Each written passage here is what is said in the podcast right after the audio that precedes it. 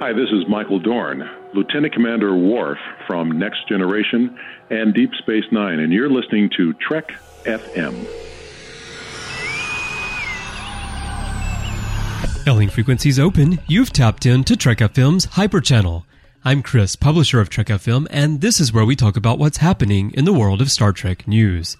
In this episode for March 8th, 2016, we remember one of Star Trek's great visual artists, Gary Hutzel. We've lost a lot of members of the Star Trek family over the past year, and it's always sad. In many cases, we've lost those who worked on the original series, which is understandable, as we're now in the 50th anniversary year since that show premiered, and everyone is getting older. But when we lose those who were much younger, it's especially sad, and that unfortunately is what has happened. That's the case here with the latest loss Gary Hutzel who passed away at the young age of 60. He died of an apparent heart attack, according to a Hollywood Reporter. Hutzel was a key visual effects artist on TNG and DS9, so if you've watched those shows, you know his work very well. In the case of Deep Space Nine, he was responsible for the look and feel of the entire show all the way through. He even earned an Emmy nomination for Emissary. After Trek, he went on to join Ronald D. Moore on Battlestar Galactica, lending his talents to yet another science fiction series that is dearer to many of us.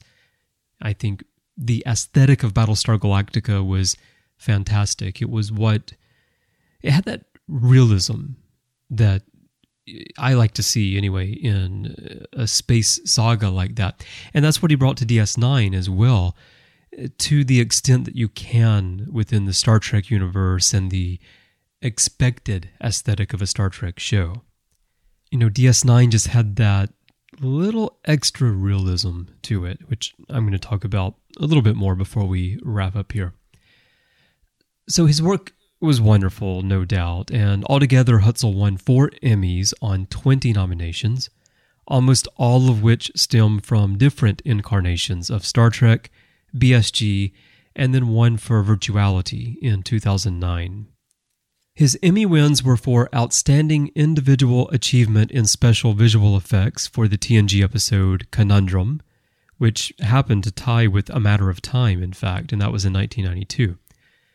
In 1993, he won for Outstanding Individual Achievement in Special Visual Effects for DS9 for the pilot episode Emissary, he also won in the same category in 2007 for the Battlestar Galactica episode Exodus Part 2, and again in 2008 in the same category for the BSG episode He That Believeth in Me. Then fast forward to 2014, just two years ago, he won for Best Visual Effects Digital for Battlestar Galactica Blood and Chrome. He also won six VES, or Visual Effects Society Awards, on eight nominations. So a, a, fantastic record there. Six on eight. He won for Outstanding Visual Effects in a Television Miniseries, Movie, or Special for Battlestar Galactica.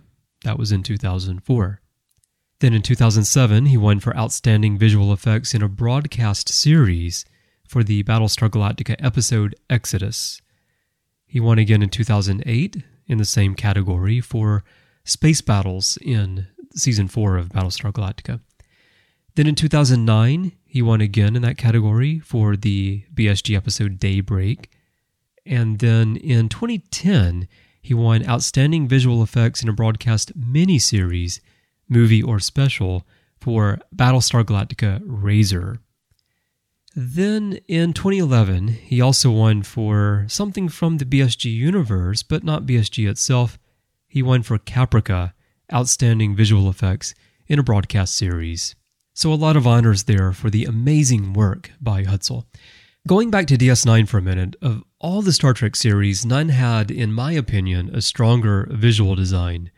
What Hutzel and his team did on that show was really amazing. It's just strikingly richer and more layered than anything else in the Trek world. And that's in standard definition. You can tell that. I really long for the day when we get to see this design work in HD. When I watch DS9 and I watch the lighting textures, for example, it's it it adds this depth to the scene that's really lacking in TNG and in Voyager. Enterprise did it a little bit more, but none of them did it in the way that DS9 did. And I mean, the fact that it stands out the way it does in standard definition, I think really speaks to the attention to detail and the artistry behind what Hutzel and his team did. And boy, I tell you, eventually, I do think we'll get to see DS9 in HD. I don't know when. And I don't know that it will ever be on Blu ray, but I think that eventually they're going to remaster that stuff and at, least get it cleaned up to HD level. And that's going to be amazing, just really amazing. And also for you Niners out there, Hutzel was responsible for designing the USS Defiant. And he did that together with James Martin and Herman Zimmerman. One of my favorite ships, I have to say. You know, we just talked about this, Matthew and I talked about it on the Orb because we're doing a series about Worf and his journey to DS9. And we just did First Contact in the most recent episode, and that's the Orb 103, if you want to go listen to it, the Orb 103.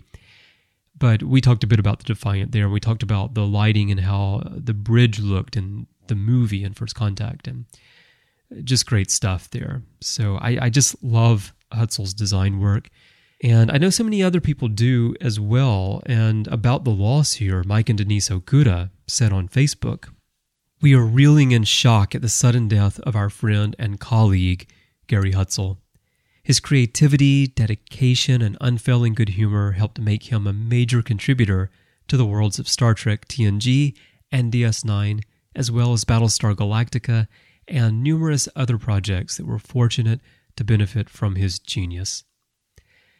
And yeah, I mean, working there in the art department, few people would know him better than Mike and Denise. I I wish it didn't come out when people pass away. I mean, it's not the only time that they mention these things, but Mike and Denise always have something to share when a member of the Star Trek family passes away, especially those who worked in the art department with them. And it's great to hear those things, but I just I just wish it didn't have to happen because we keep losing people. But I'm glad they shared that. So every time I do one of these memorial episodes, I always say that I hope I won't be back doing another one anytime soon. But I know that because the franchise is passing the half century mark, I will. But I never expect that it will be for someone who is only 60.